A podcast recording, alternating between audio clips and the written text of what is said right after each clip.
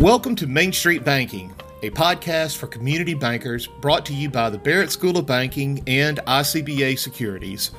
My name is Byron Earnhardt, and I'm the programming director at Barret. It is our mission here to serve the community banking industry with information that is informative, relevant, and hopefully we'll have a little fun along the way. So, from Memphis, Tennessee, home of banking, blues, and barbecue, welcome to our little corner of the community banking world and we hope that we can make your bank, your staff, or maybe just even your day a better one. Well, hey, everybody. Welcome back to the Main Street Banking Podcast. Um, we are here today with Eric Alexander from Six Arrows Consulting.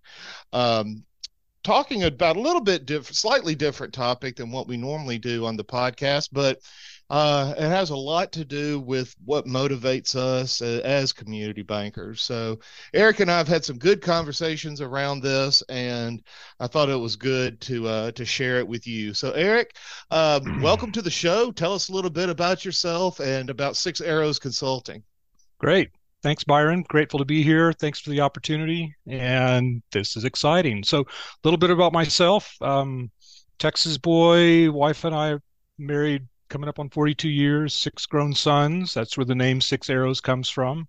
Uh, all grown, married. They've got we've got a bevy of grandbabies. So that's cool, important stuff in my life. And I've been blessed to have a, a fun, fulfilling vocation around financial leadership, with the most recent chapter of that being community banking. There's a a bank in Texas acquired last year that I was at for near, about 10 years, CFO for the last eight of that. Happy State Bank uh, ended its run at about $6 billion when it was acquired year ago spring. And that made me redundant in that transaction, which was fine because it gave me an opportunity to come back and, and serve folks in a different way. So, what I'm doing at Six Arrows Consulting is focusing on coaching and advisory services, helping leaders navigate change. Uh, community bank focus, some clients outside that, but I'm having a blast. And the topic today, I'm pretty passionate about, related to what I'm doing now, but also reflecting back on uh, what I've been doing over 35 years of financial management. Yeah, and I think uh, go ahead and I guess unveil because it's it's in the title, but kind of talk about it. We, I think some conversations we had around some of the programming we're going to uh, we're going to do together. Uh, this concept of stewardship came came up, and uh, you know a lot of uh, you and I come from a, a, similar faith background, and so there's a connotation there with with with stewardship that we understand, um, but some people from other faith backgrounds or, or bring to it different.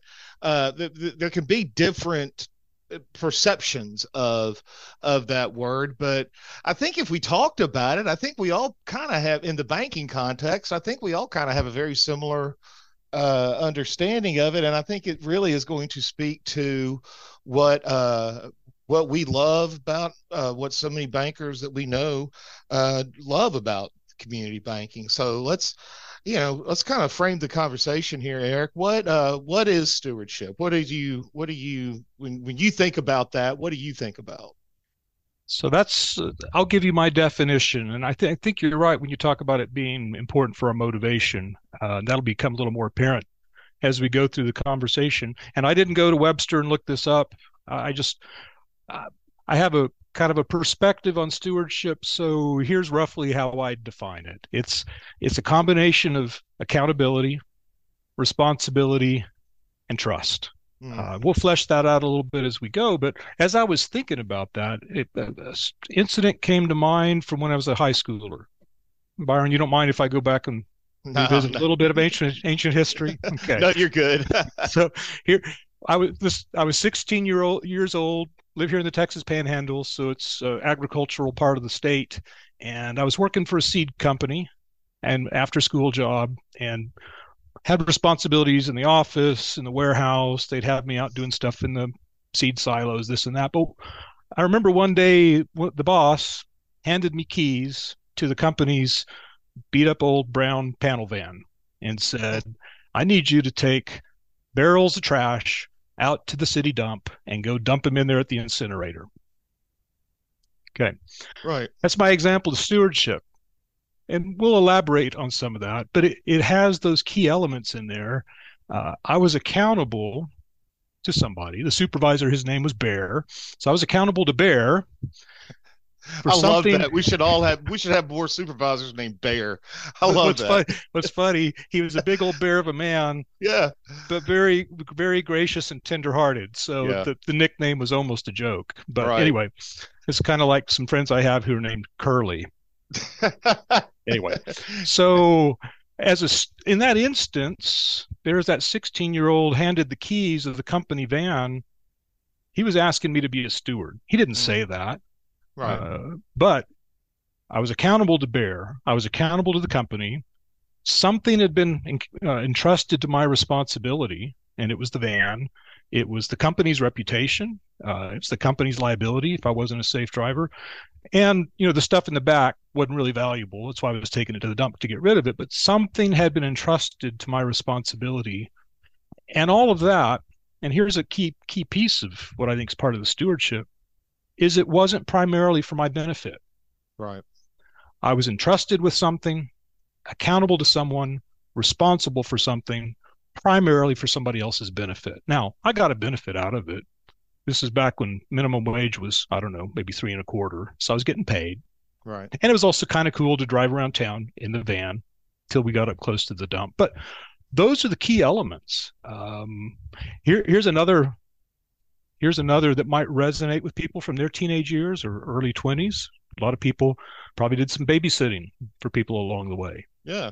Dang it. That is a stewardship opportunity. Yeah. That's a stewardship responsibility. And I see that clearly, particularly when we had young parents, uh, when we were young parents and had young kids, and I was hiring a babysitter, you know, I was the one entrusting, entrusting she was going to be responsible with their safety, uh, all that stuff, and not not just be hanging out on the phone. This is back when all the phones were still connected to the wall.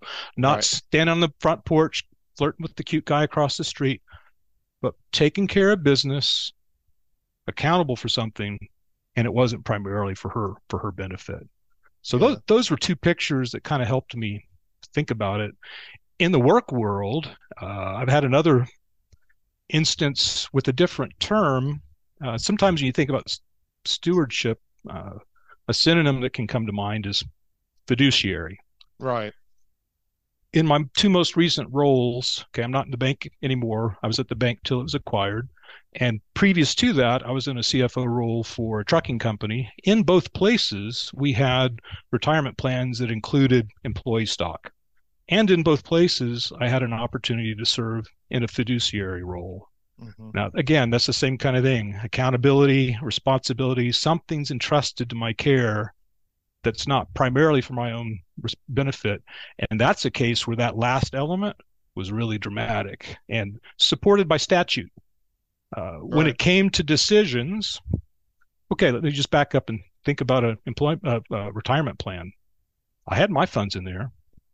What we did as a plan had effects on the company, and as CFO, I had opinions about the effects on the company but federal law required me as a fiduciary to put the participants' interests above the company's, above my own, and do that in every case. Mm-hmm. So that's that's kind of narrow and technical, but it definitely reflects in that aspect of it an important part about stewardship.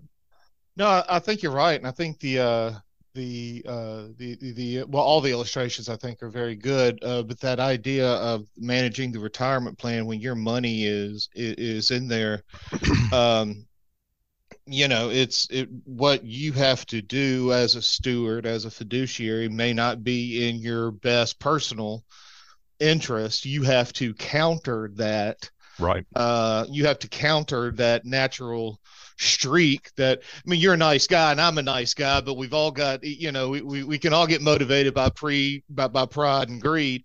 You have mm-hmm. to counter that natural inclination to do what is best for you versus what you're supposed to be doing and doing what's best for the participants and things like that. That that that I think sometimes in, in our role sometimes gets passed over or just kind of mm-hmm passed over as you know doing the best thing in the, in the shareholders' interest or doing the best thing in the stakeholders' interest.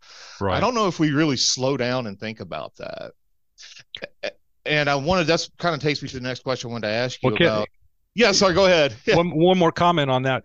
As a participant, when I'm having to put the participants' interests first, that those didn't come into conflict very often. Mm-hmm. Where it did have potential for tension and sometimes conflict was a little bit more on the company side. Because when mm-hmm. you're talking about one of the investments in the employee stock ownership plan that's associated with the 401k being company stock there were decisions we had to make. If we go a that's better for the company. If we go b that's better for the participants. We always had to do b. Right. Um, and that that's not always easy to do it's not mm-hmm. always easy to communicate, um, but that that's an important part of it. Yeah, well, and you know, from your role as a CFO, I think there's you know to the to the next question we wanted to discuss was how this idea of stewardship and servant leadership intertwine. Um, you know, can you speak to that, particularly from your role from as in the C-suite? Sure. So, servant leadership I believe in it. It's important. Uh, I've got my own perspective on what that means, and I I believe they're they're definitely related. I do hear servant leadership talked about more. So let me let me just explore them uh, a little bit. Again, this is all my perspective. Sure. When I think about servant leadership, what I'm thinking about is that a tendency to focus on a leader and a servant-hearted approach to my leadership of my folks. Now, if I pause for a minute and back up and think about my definition of stewardship, well, that's a reflection of stewardship. It's just mm-hmm. kind of narrow because it's focusing on me as a leader. And there's situations where I can be a steward and I'm not a leader, and it's focusing on my relationship with my folks. Well, as a leader, that's something that, that's entrusted to me. I just think stewardship maybe shares the servant leadership ethos, but is a broader application of the principle because there are other things we're responsible for and accountable for, and there are people who aren't in positional leadership positions who are still functioning very powerfully as stewards. So related, but I think stewardship's broader. Yeah, I agree. I, th- I think you said it well with part of the the the, the ethos of it, or, or sort of the one of the lenses and one of the filters that we put our decision making through uh, as as as leaders and as people who kind of view their role as, as stewards.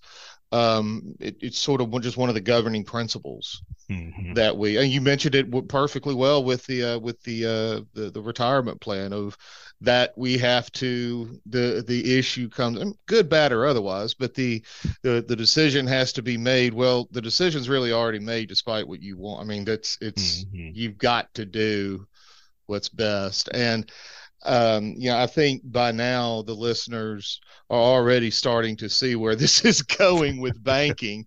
Um, mm-hmm. and, and, but it's like I tell my students in, in uh, the undergraduate banking class, and I try to reiterate to them what it is we do. And you know, I said we people entrust, you know, Grandma and Grandpa Jones, and you know, and the people entrust us with their blood, sweat, and tears, mm-hmm. as represented largely by their um, large part by their paychecks, by That's this, right. by their business deposits. What is earning their living?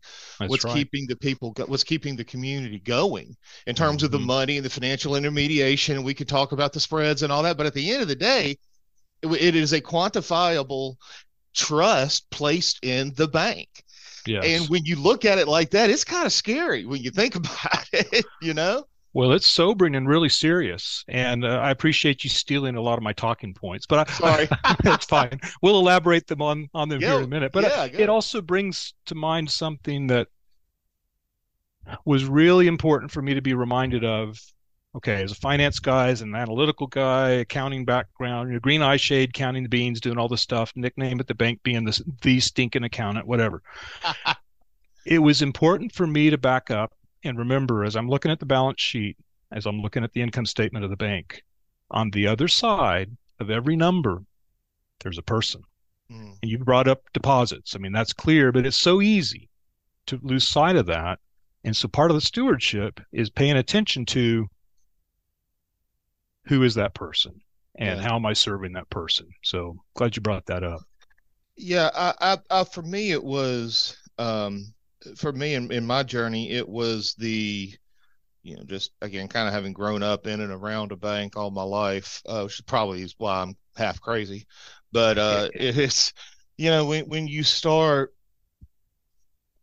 as you know working a teller line and you start work you know doing uh social security checks and mm-hmm. you know i was a teller when they started doing direct deposits on social security checks and you talk about needing to be front line helping you know helping grandmas and grandpas uh, and and the disabled that that were scared uh, mm-hmm. again, I, it, as a kid, a relative kid, I knew that the ACH was going to be fine. Every, you know, money was going to be there. I, I get all that and everybody else at the bank did too but grandma and grandpa didn't they were scared of that because they'd been having that check right. all their life and for the teller and i'm again having been one those matters become so routine it's easy to mm-hmm. miss the the personal mm-hmm. side of that and i don't know i just that, that those are one of those things that I, I thought through that number i was like you know that's pretty cool thing about banking is we mm-hmm. Can do that. Well, that's that's a good way to put it. You started talking about motivation. This is a sobering thing, but it's also motivating in the sense of this is significant. Yeah. And people are entrusting us with things that are significant to them. So when we serve them, okay, back to the servant piece of it. When yeah. we're serving them by being good stewards, we are really adding value. There are times it seems menial, you know, whatever. But we are truly as bankers really adding value. Now, just true confession too, I've got the highest respect for tellers. I was a teller school dropout when I was at the bank. I didn't come from a multi-decade background of banking. I came from another industry and said, I want to understand this a little bit better and went through the teller training and missed the last day. So they harassed me for years about being their dropout. I, I know some teller supervisors in the in the Legacy Union Planters Bank that would probably wished I had dropped out. I can I can I can imagine I can imagine that. Yeah, and, and you know it's um I think we talked about this when we were talking about uh, about some other things that we're going to be doing uh, in the future.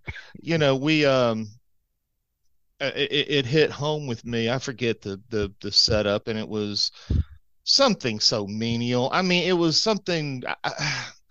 a, a, question on a fee or question on a CD or a rate change or why something you know something like that and she, the the customer came into my office and uh, for something else and i asked i happened to ask her i said well did you get that issue issue cleared up uh, you know asking just something about that and she's she told me, she said, "Yeah, I talked to my banker, uh, and then named the teller's name, and it was the teller who, I, you know, I, again, I am one, and I'm a staunch advocate for for tellers, but they and th- those that are listening that will, I, I, hope, will agree with me. They can be some of the most overlooked bankers and people right. in the bank, and uh, you know, but to that customer." She mm-hmm. wasn't trusted me. Mm-hmm. He didn't give That's a right about what I said. Yep. That teller was her banker, and she'd already told her it was good. And when you think about it from the role of steward, uh, servant leadership and steward, uh, you know, we can talk about the balance sheet, we can talk about the the funds and um, and things like that, but those are uh, you know we have mm-hmm. that role to serve them and we are managing again from the stewardship like what we would talk about in our in our faith uh, and we're managing those funds right Yep. You know, it's more than just managing a hedge fund. It's it is we are managing the funds of people that have put their trust in us, and it's a sobering task, like you said. And it, I would assert that in a hedge fund, you don't got the same dynamics. You may just have more layers where you're a little farther removed from the people. But I want to talk about tellers a little bit later. Um, sure. Because this this our topic is significant for that role. Yeah, I um I've got a tremendous amount of respect for them and, and the retail um, because I think they see the uh, they see the, uh, the the the daily uh, on that. Mm-hmm. They live and breathe the stewardship and yes. Uh, the servant leadership role, even if they don't have the the the title. But I also challenge then management middle mm-hmm. and upper, middle and upper to, uh, you know, instill that What you know, what we're talking about, instilling that in their culture. I'm not going to say it's the panacea for all cultural issues, but I bet it goes a long way to fixing a whole lot of the cultural issues when you shift your focus. I think it, it's definitely part of the mix. Maybe it's not articulated, and I think that articulating it can help. Mm-hmm. Um, so that's that's part of the reason to have the discussion today. Bring it to the surface and not make it implicit. In your in in your past, um, we're kind of going off the the questions here, and I I, I know you don't mind, but uh, uh what is what are some ways that manage middle management, upper management? What are some things they can do? You know, uh, uh daily stuff. I mean, it's one mm-hmm. thing to mm-hmm. put a quote on a banner and stick it in the break room, which is fine, but mm-hmm what are some of the daily things that that they can do to help steer this?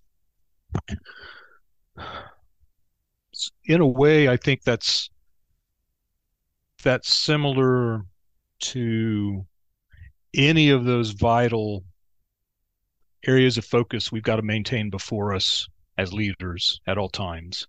Um, you know, there's a there's kind of a threshold of everybody. This has to be important to everybody yeah you know, ethical behavior honest behavior so forth uh, and then there's whatever is the the culture and important to you as a bank um, any of those kinds of things whatever we can do uh, so i've been okay we laugh about stuff on the wall and i think that's right. There's a whole lot of stuff on the wall that we just ignore. Oh, yeah. if it's just on the wall and not part of our conversations and not embodied in how we go about our work so I, I, was fortunate to be in a bank where we were passionate about our culture, has a strong culture, and we talked about it. Mm. And how does how do these cultural aspects need to show up in our business? We're making a decision. How does the culture play into this? Uh, and we can get pushback periodically. Okay, as a manager, as executive, well, I'm thinking we need to do this. Well, Eric, have you thought about this part of our culture and how that plays into it? I, I would say making stewardship part of that conversation, that general reminder is it's one one more of those vital things to have front of mind mm. um, because it does call how we think about our work colors how we conduct our work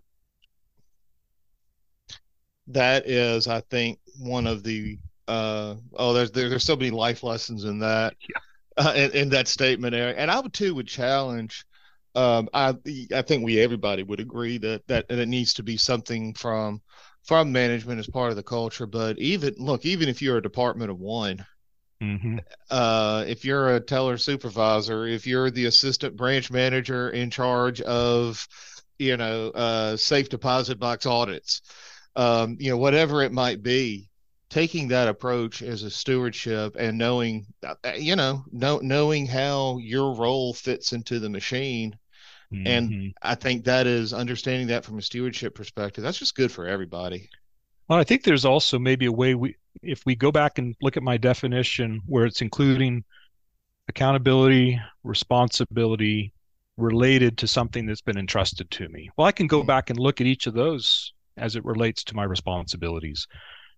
What does it mean for me to be responsible? How can I foster accountability and not just squirm because it makes me uncomfortable, but it's but it's important. Accountability is important. How can I foster that? How can I embrace it in a healthy way? Mm. How can I build trust? I mean, that's huge because somebody's trusting me. How can I enhance that trust relationship? My competence, my character, how I carry through.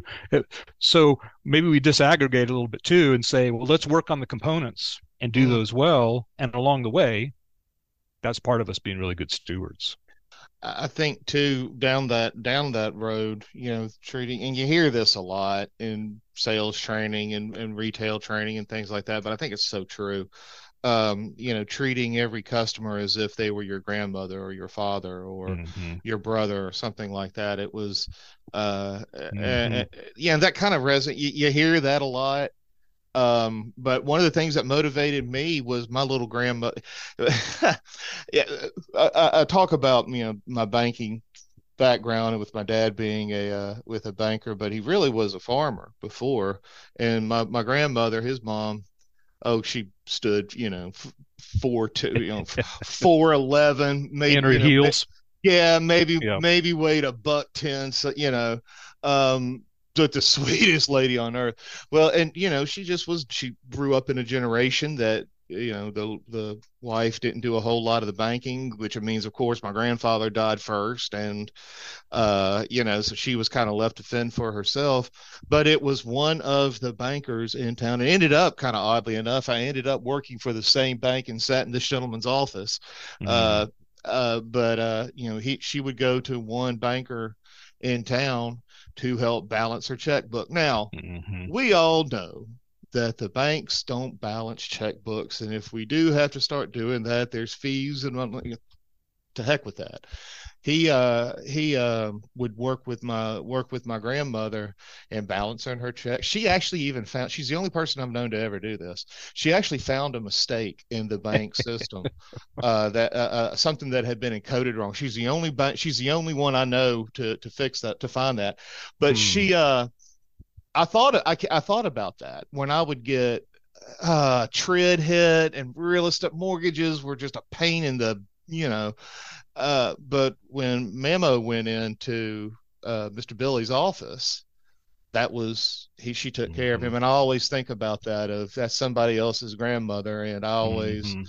I was always grateful for Mr. Billy for taking care of Memo Mhm. and Yeah. uh So that person on the other end may not be my grandma, but it's somebody's grandma. It's somebody's memo. Or son. Or, yeah.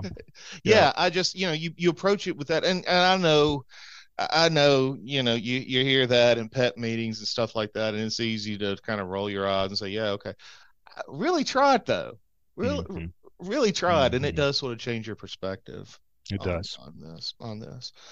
Well, I think Eric, we can uh, probably do a whole bunch of podcasts around every little topic we've talked about here. But we, I, quite frankly, probably will come back to the well on this one with you. It's it's a big passionate topic with both of us.